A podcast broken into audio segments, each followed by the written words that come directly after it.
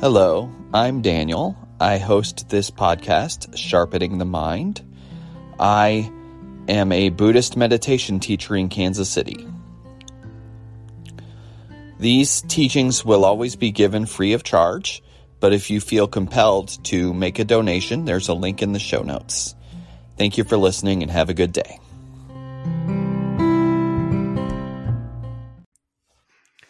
Hello, I'm Daniel, and the teaching I'm going to talk about today is Whatever you meet is the path. Whatever you meet is the path. This is from the Lojong teachings. Whatever you meet is the path. So, what does that mean? Whatever we find in life, whether we call it good or bad or neutral or something in between, that can be part of our spiritual path. That is part of our road to awakening. Because our path is our life and we're always on it, even when we think we're not. So sometimes when things go bad, we think we've lost sight of our of our spiritual journey, of our journey to improve ourselves. But the truth is that we never lose sight of it life gets busy and confusing.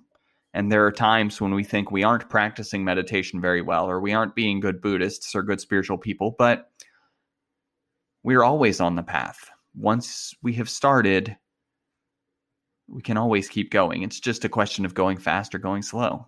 And the purpose of this teaching is to remind us that we're still on the path, even when we're feeling tired or cranky, even when we haven't meditated in weeks or we're yelling at other people too much. We're yelling at our kids or we're swearing when somebody cuts us off in traffic, right? All these things. We're still on the path. We don't stop being spiritual people when we do things that we think may be very non spiritual. So we don't stop being Buddhist when we do things that we think may be un Buddhist. So rather than beating ourselves up or judging ourselves very harshly when it feels like we're not doing what we need to do, we can use we can use what's happening instead as part of our journey. We can look for lessons in everything that happens. Every incident of irritation or mindlessness or non mindfulness can serve as a reminder that we have the potential to do more. We have the potential to be more. We do. That's the best way we can look at things when we're struggling. We have the potential to do more. Our potential is unlimited.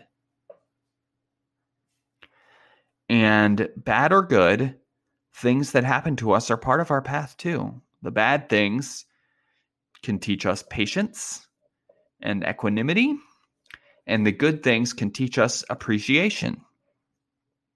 Everything you meet is a part of the path.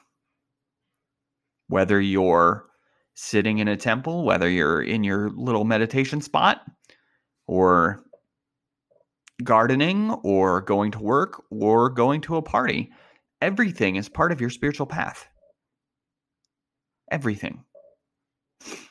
The spiritual teacher Ram Dass said that everything that happens is just grist for the mill of awakening. Grist for the mill of awakening. He has a book called Grist for the Mill.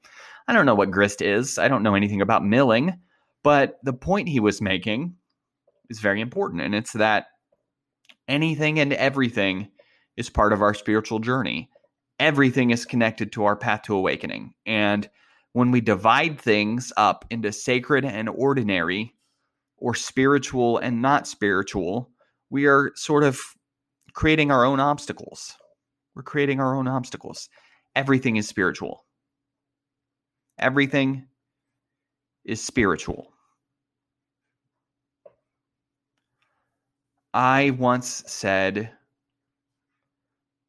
and I really like this, a and I think I've said this before on this podcast on one of these recordings, but I said a broken beer bottle by the side of the road reflects the entire universe, just like the jewels in Indra's net. And I don't want to go, go too deep into that, but Indra's net is this way of thinking about the universe, thinking about the way things are connected by thinking of everything as jewels in a net that are reflective.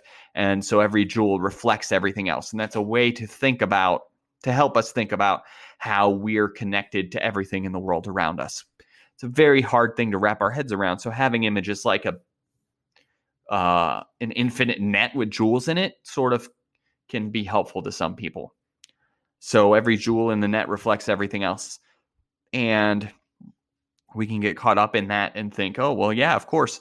But we don't think of a broken beer bottle as reflecting everything. But it is. Because everything is evidence of connection evidence of connection. Everything's connected to everything else. And if we learn how to look, we can see signs of that everywhere.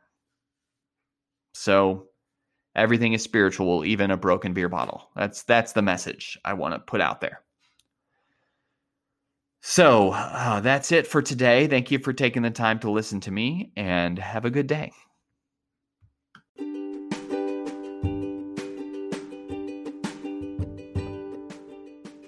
Thank you so much for listening. Have a great day.